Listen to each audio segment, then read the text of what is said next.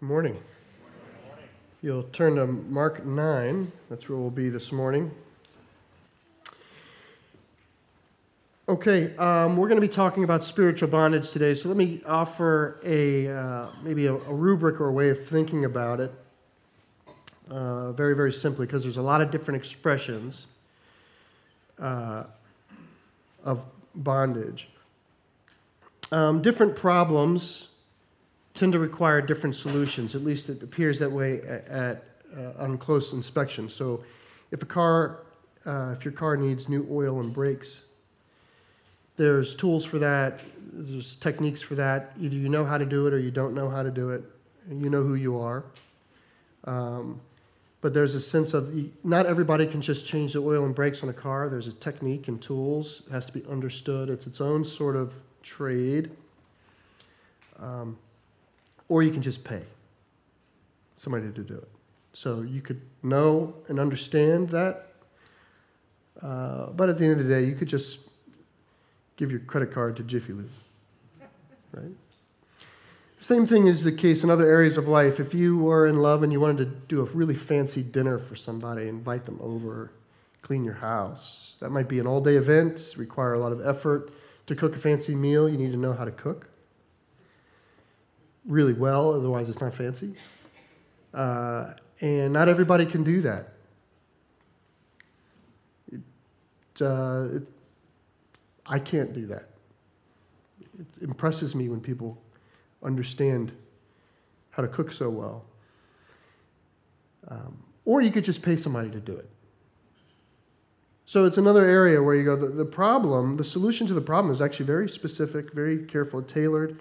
People who can do brakes and oil can't necessarily cook fancy meals. If you are, you're a renaissance man. You should walk out of church today with a swagger. Um, what I'm saying is, though, like at one level, these things, these problem sets and the solution sets are very distinct. Um, but you could also just pay to have it done. You could solve it with money. And today, as we, we come in, we're going to look at a child who's possessed by a demon that's a problem set. It's a problem set uh, in a broad umbrella of what I would call spiritual bondage. So whether it's, you know, uh, depression, addiction, possession, torment, confusion, like identity confusion in all of its various ways, the whole realm of life, the torment of the inner voice. Okay? This morning I want to say they're different. They're particular, they're their own problem sets with their own solution. Uh, but what we're going to read, we're going to see about the Lord is He's preeminent over all of them. Like, or Jesus can do it. Okay?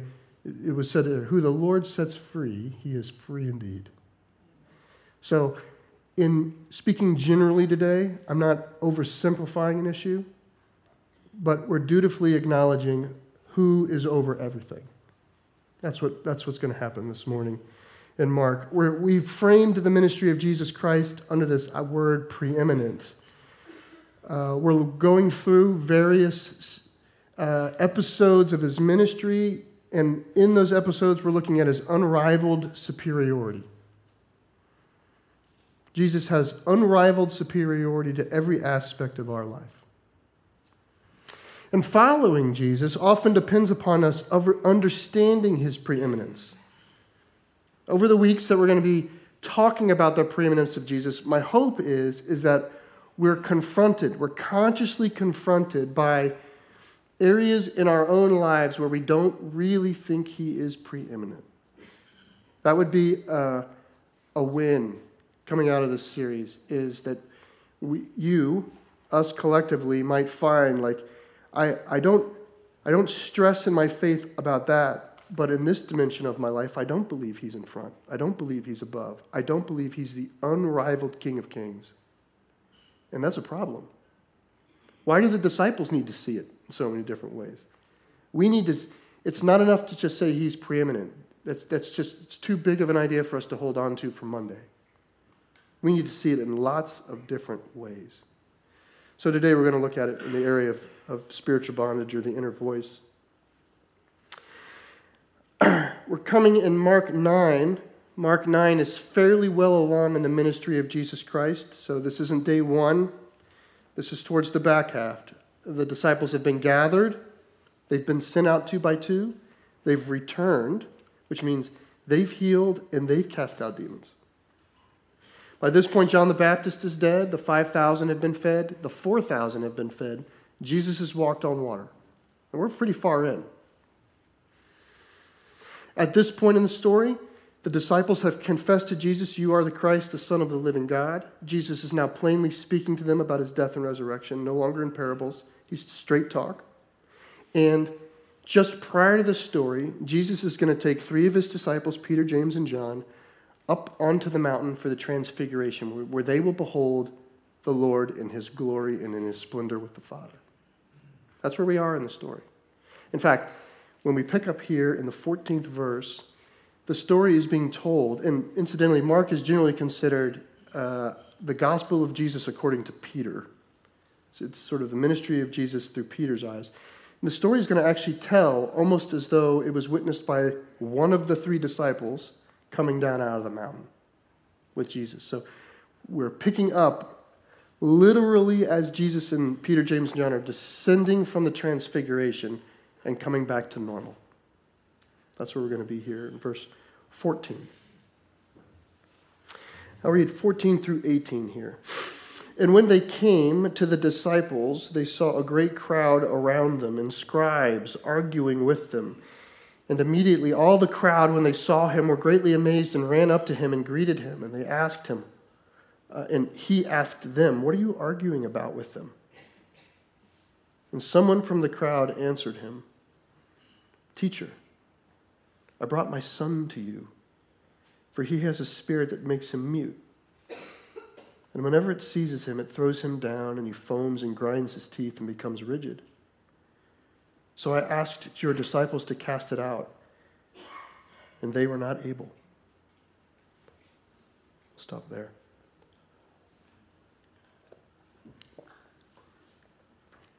Jesus comes out of the mountain. He comes down. It reminds me of Moses coming down from the mountain. This up with God, where everything is as it should be, and then coming down into this confused commotion. That's what he sees here is the disciples disputing. There's Jewish scribes that are just mentioned in the argument. There's a crowd.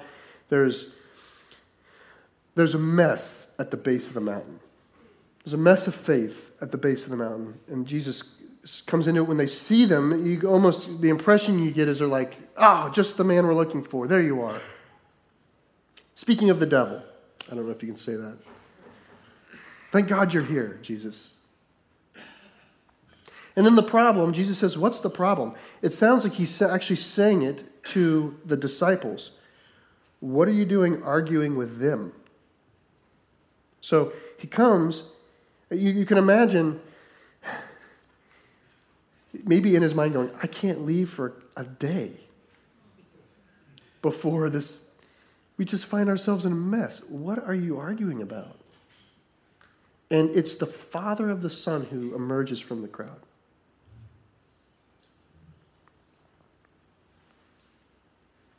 Now, the description of the child, you might, you might uh,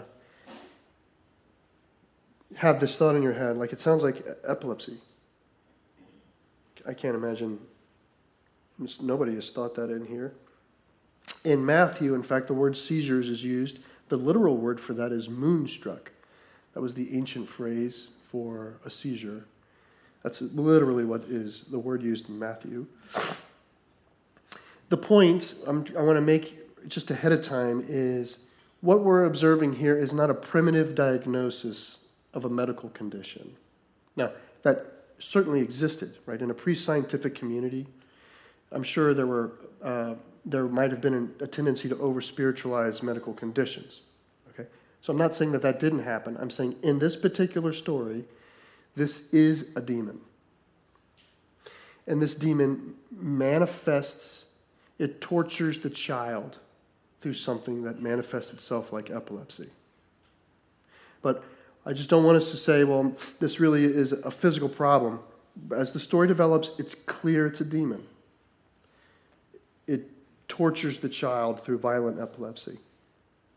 And as a brief aside, I'll say it and we'll leave it is, you know, our, if their culture is a little bit too primitive in the sense of they might assume that some physical maladies are in fact spiritual maladies, I'd say we probably live on the opposite side of that spectrum, where we probably consider that there are, are we probably consider many spiritual maladies physical maladies. So we, let's just acknowledge the bias and we can keep going. Verse 18 is interesting. My son is possessed, and your disciples tried and they failed. That's the bottom line there.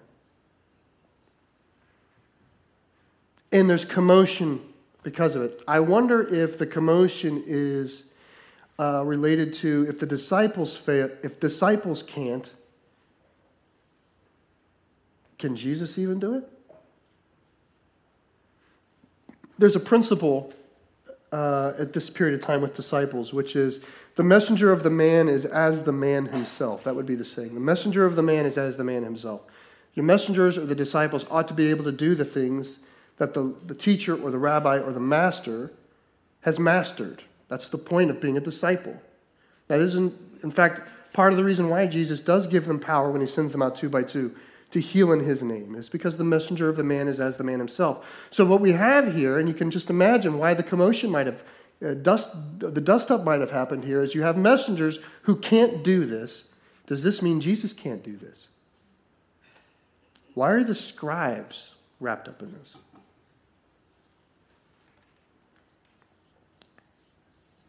Verse 19 is, is how Jesus replies to the whole situation, and it's an important verse, so we'll take time. This is what he says when he sort of sees the mess of things. Here's the Father. He's, he says this, and he answered them, O faithless generation, how long am I to be with you? How long am I to bear with you? Bring him to me.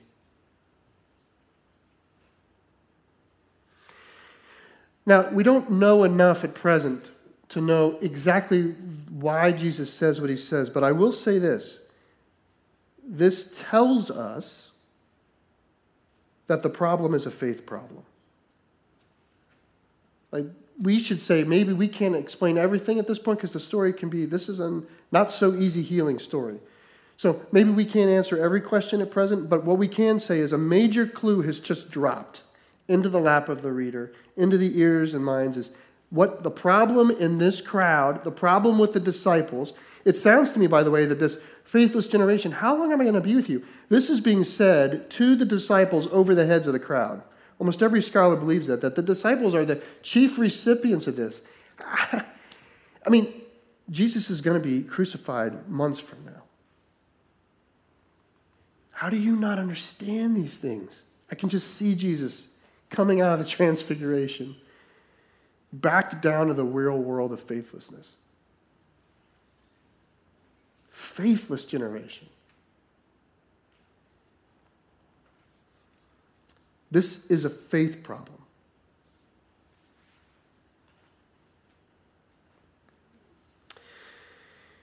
We'll say about, we'll get to that in a bit here. Let me read uh, 20. Uh, we'll just read 20 for a second here. And they brought the boy to him.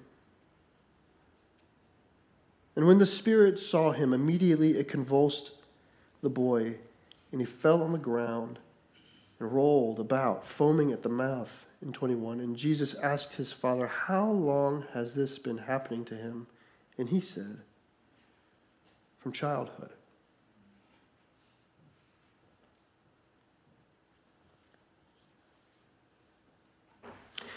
We should remark about this, the spirit realm for a second.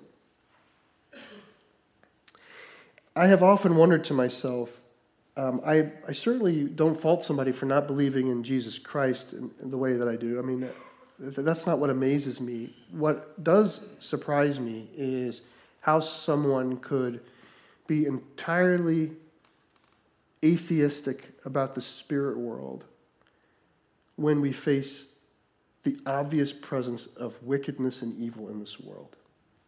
To me, the in your face evil that we see is the greatest apologetic for the spirit realm. The animal kingdom does not treat itself like we treat one another. Right? And we are so beautifully made. I mean, we each have to behold how amazing God has made us inside to do wonderful things, and yet we obliterate one another. Like in close, intimate ways, but in broad, global ways.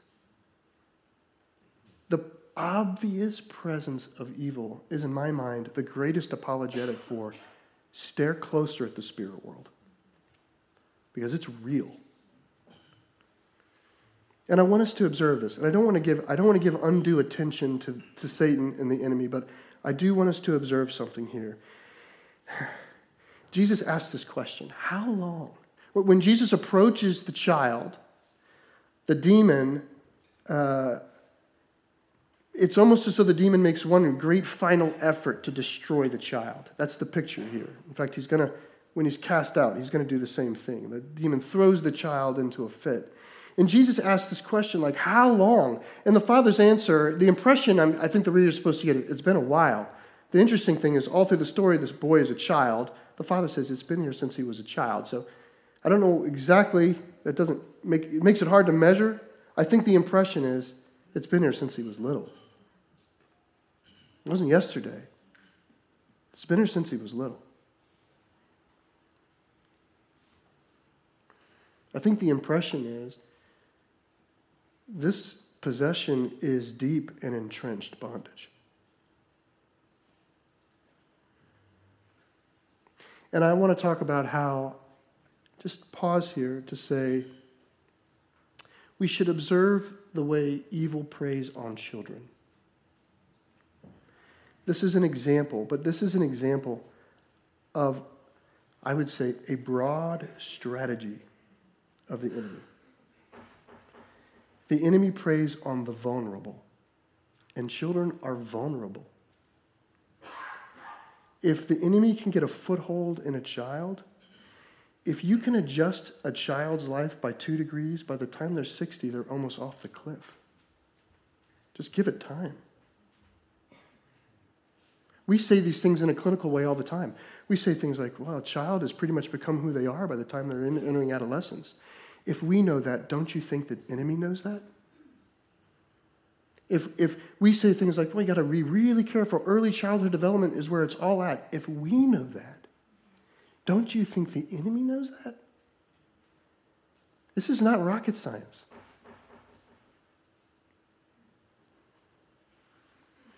I want to think broadly about the sort of the torment of the inner voice and I'm speaking into a room, I know many, many here have dealt with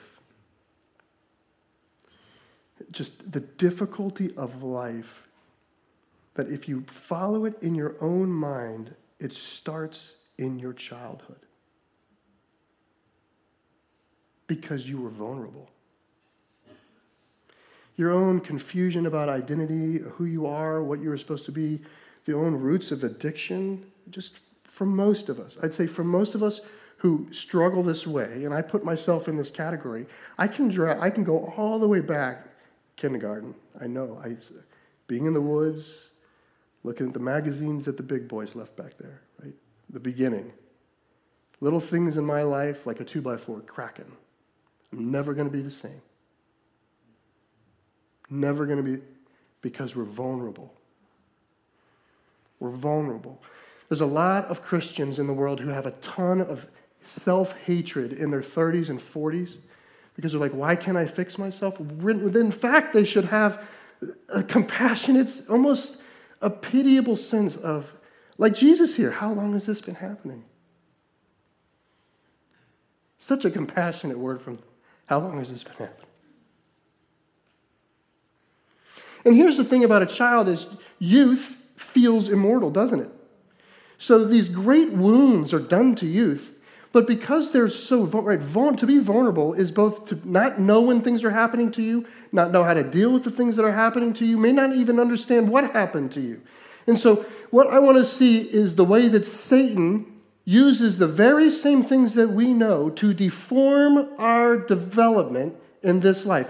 The enemy has come to steal and kill and destroy. The obvious presence of this evil should make us know the spirits, the spirit world is real.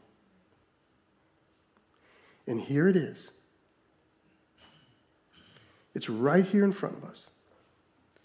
And I'm here to say to you to say, whatever the exact particular manifestation of, of the, the war of the enemy when you were forming, I'm here to say God cares about you and He is preeminent over it.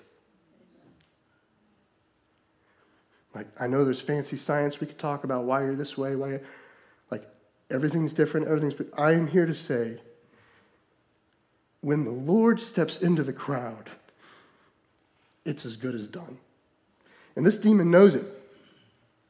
He knows it. And I want to say to someone, when, in, in youth, our ignorance, we're just not a naivety. We I'm fine, I'm fine, I'm fine. We say that all the way into our 20s. I'm fine, no big deal. I'm fine, I got through it.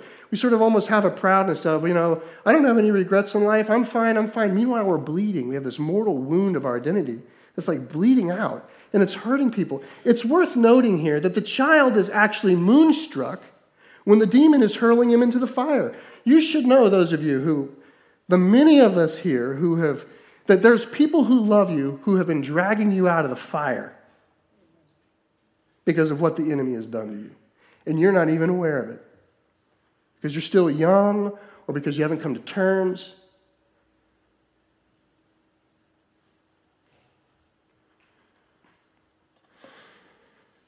This demon knows what's about to happen.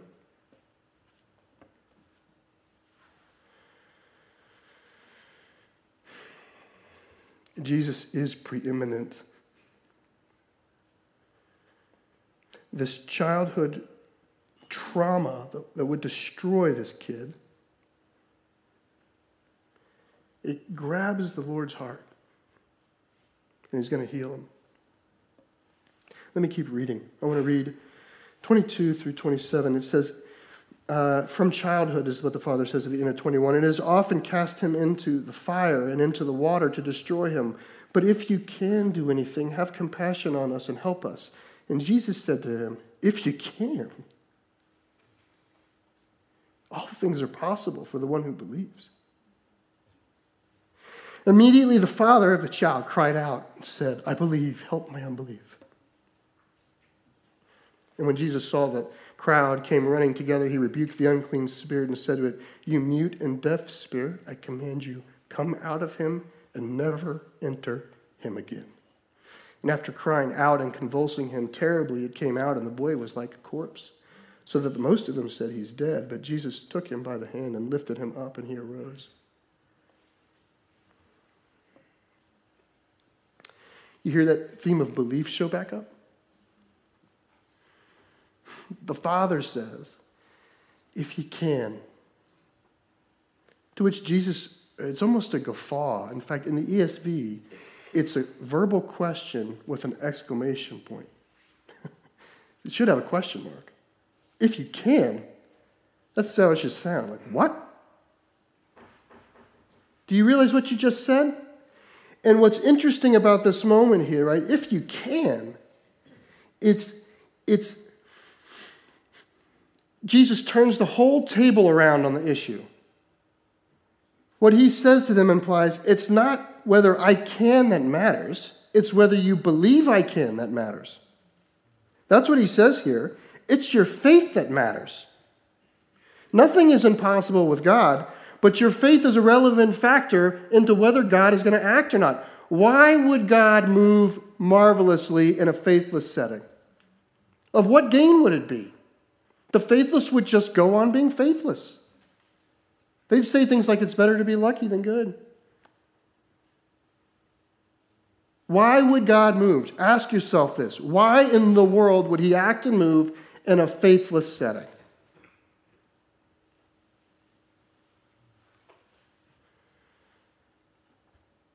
God can, but why if no faith is a prerequisite in many occasions for the Lord to move. Last week we saw it. We saw it, the healing of the paralytic, right? They lowered him down through the hole. What did Jesus do? Jesus, seeing their faith, said. We saw it last week. Just a few chapters earlier in Mark, this is Mark 6. Jesus is in his hometown. His hometown rejects him. They have no time for him. He says, See this, a prophet is not accepted in his hometown. And then we get this passage. And he could do no mighty works there except he laid his hands on a few sick people and healed them. And he marveled because of their unbelief. Why in the world would the Lord squander his mercy on people who are not looking for it? Uh, ironically, that's the gospel. Hear the voice, turn and see.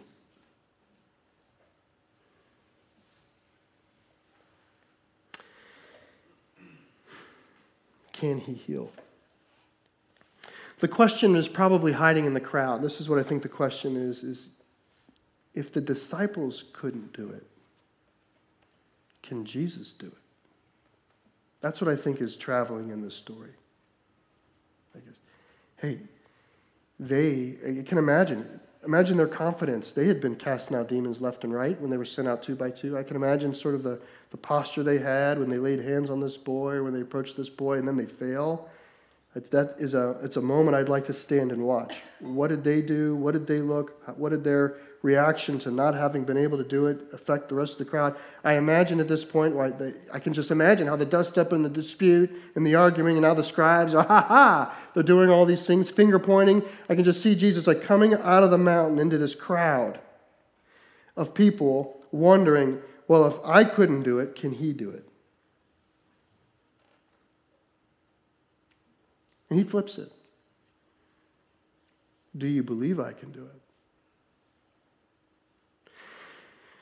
This is the order of things. This is not a name and claim it series. This is not a, hey, if you believe it, it'll happen. I'm not saying that. I'm not, I'm not saying there's causation here. I'm saying the Lord is establishing the order of things.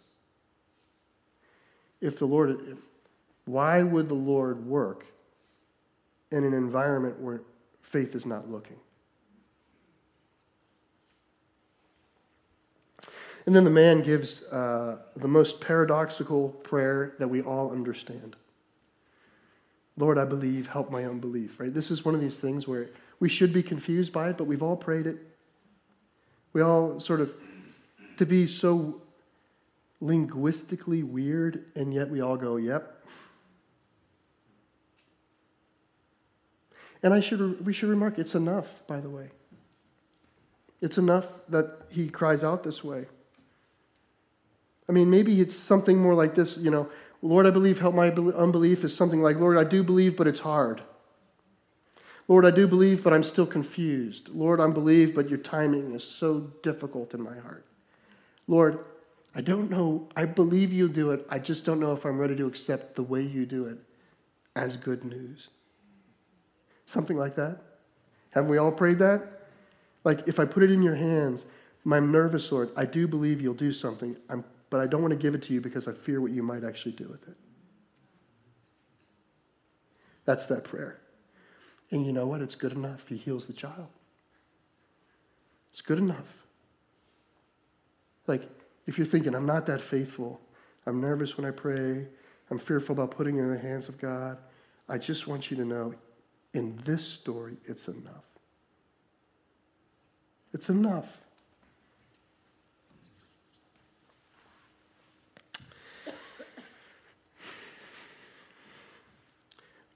I'm saying this for parents, right?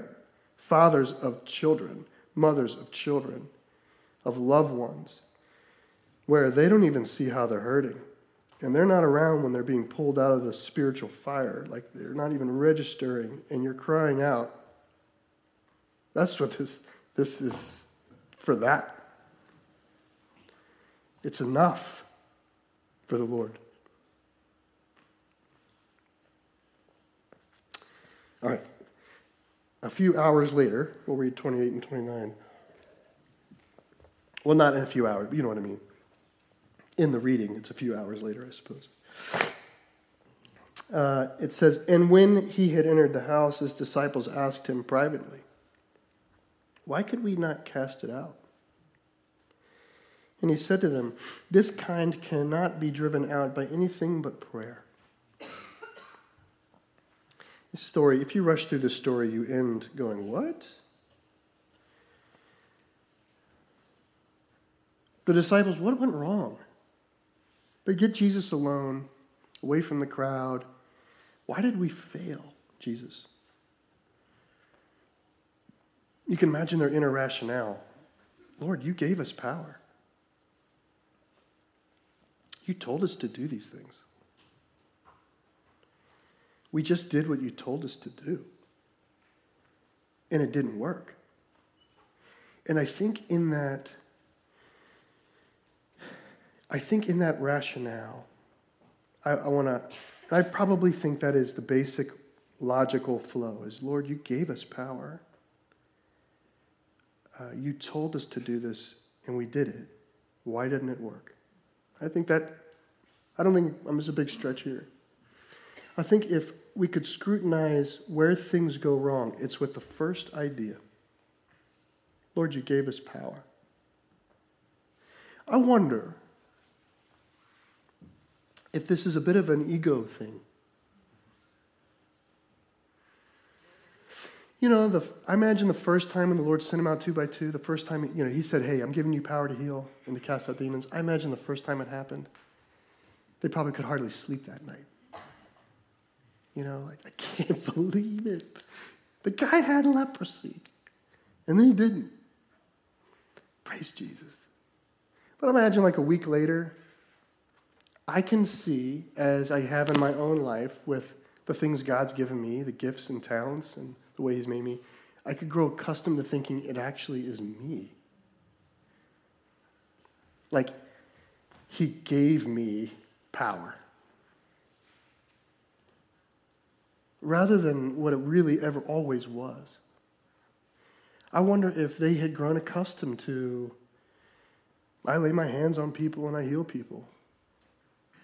I'm a disciple, I'm one of the 12. We have power. I think I think that is what's happening here. I think they've grown comfortable with the power and the ability that was entrusted with them just enough to put faith aside a little bit so that as soon as they hit a roadblock where things don't happen, they hit crisis. But what? Why isn't it working? I wonder if in that crisis there was this quietness if I, we can't heal, can he? We were doing what he did, if we can't heal, can he?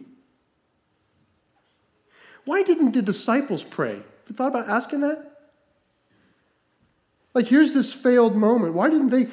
I can almost guarantee you that if you went home today and your neighbor rang your doorbell and brought to you a child possessed by a demon who was throwing them into fits and said, Hey, you're a follower of Jesus, can you heal him?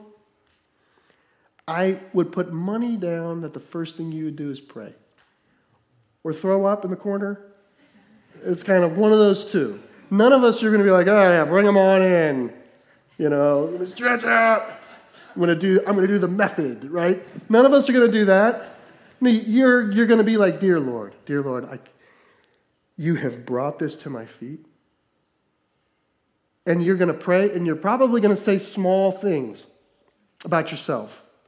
You're going to probably be really careful to give a lot of disclaimers, like, hey, listen, uh, this is not me, this is the Lord.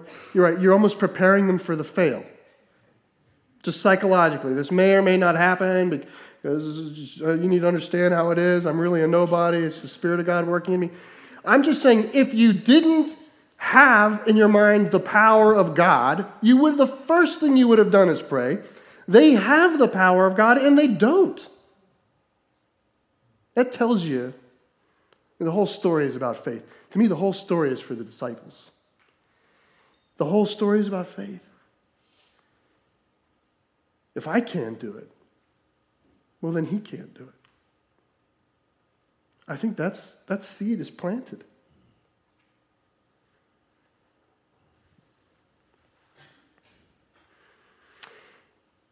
Maybe I can't do it. Here's the story maybe you can't do it, but He can do whatever He wants. You hear that? Mom and dad? Maybe you can't do it. Jesus can do whatever He wants to do. And that should be our demeanor. That should have always be our demeanor. I don't know what God's going to do. This is a rival for the Christian. I don't know what God's going to do, but I don't have a, a seed of doubt that He can. And I don't have a seed of doubt that He doesn't see us and that He doesn't have compassion and that He doesn't see how long this has been tormenting you. I don't have, this is, I'm just saying, the arrival point of the Christian. I don't have an ounce of doubt left in my life. This is where we want to be. That God sees, cares, knows, and that I can't do it, but He can do whatever He wants to do. That demeanor prays well all the time. That demeanor knows how to pray because its disposition is already prayerful. That's how it should be. That's how I'm convinced the, the disciples should have been and weren't when this whole story kicked off. They thought they could, and then they couldn't, and then they panicked. People saw it, doubt arose. What's going on? Jesus says, Ah, how long do I have to put up with this? How long can your immaturity? You, I want to say this, right? Jesus is saying this to the disciples. I want to say this to the mature among us. To the mature believer, our behavior is supposed to reinforce people's faith towards Jesus, not confuse them. Christians, when we're not good Christians, we're not zero, we're negative. We breed confusion to the crowd who's bringing real problems God's way. I can't do it, but He can. We have to be small enough, just small enough to hold the grandeur of Jesus Christ. That's it. Get yourself small enough so that the grandeur of Christ is on you. All right, one last little thought to close. I feel like because this, this is a, a thing that could happen is someone here today could be like, got it. So if I want this healing in my life, I need to pray. Like you could walk away from this with that lesson learned. Okay, like so if I need pray, if I need the thing, then just pray, right? No. That's the wrong way to think here. Okay? You, what you've done is you took the same problem the disciples had and you just moved it upstream a little bit. They laid on hands and said magic words and it didn't work and they panicked. Why do you think that saying magic prayers are going to do the thing? It's not a magic. It's not an incantation. It's not a ritual. It's not a method. The point is not the prayer. The point is your, that your inability does not suggest his inability. That's the point. That's the hope for the church, is that my inability would not get in the way of my belief in his great ability. That I would, in fact, that the peace of Jesus Christ that would be in my life and in our lives would be the peace where we can lay something down at his feet and walk away knowing that he's more than able. And that whatever he sets free is free indeed, forever. Like that God is entirely preeminent over the host of problems you would bring. The goal is not to get yourself fixed, it's not to solve the problem. The goal is I don't understand, I can't fix myself. He can. I'll lay it at Him and I'll walk away. And there's some old Christians in this room who started off really rough and can testify. They can testify to the things Jesus does, sometimes very slowly over great time. God does wonderful things for people who can lay it at his feet.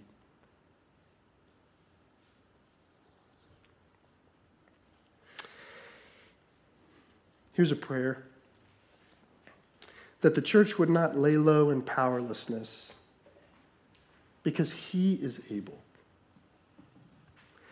That we would not lay low in the fact that our inability, that our inability would not inhibit us from being helpful to the world. but rather we'd say our inability has nothing to do with it. He's able. Maybe I can't, but He can. This, this opportunity to pray for people, this opportunity to deliver things to the feet of God who cares and knows and is compassionate. There's a word, the very final word of the story. Some of your Bibles might have prayer and fasting. Does anybody have that? Okay, some Bibles have that tradition. Truth is, most of the manuscripts we have have prayer and fasting at the end. So the majority of manuscripts have it. It probably was not originally there for lots of good reasons that we don't need to go into. But probably originally it was just prayer and it has since been added in fasting. I think one of the reasons that it was added um, was because there was a reality. When Jesus was with his disciples, they did not fast because he was with them. Uh, but a day will come when he's no longer with us and we will fast. And it was probably early on in the life of the church that it was added, like, this is also what we need to do. And I would say this, I just want to say that is in, the, in maybe the dispute on what gets the last word there, there's a healthy word for, well, Jesus, is, Jesus has ascended, he's given us his spirit. And how do, we pray and we fast before the Lord because He's able. He's able.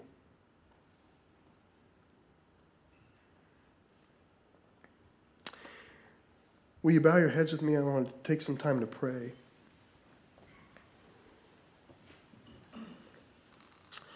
I want to begin uh, with by lifting up those in the room who deal in some form or fashion with the torment of the inner voice, whether it's addiction, bondage, confusion.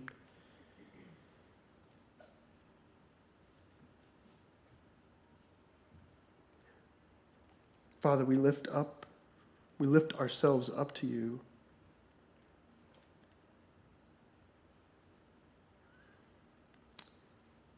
As in many ways, victims of the enemy.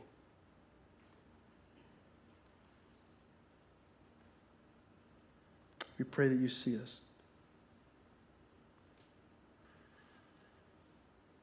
And particularly for people who are just coming into themselves, Lord, they, we know, even for older people here, it, we're our own biggest mysteries.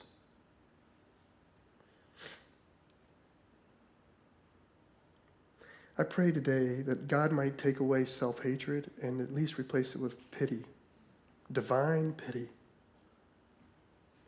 God has seen the way the wires were crossed, the way the identity was shattered. God sees these things. He inquires about them. How long? And Lord,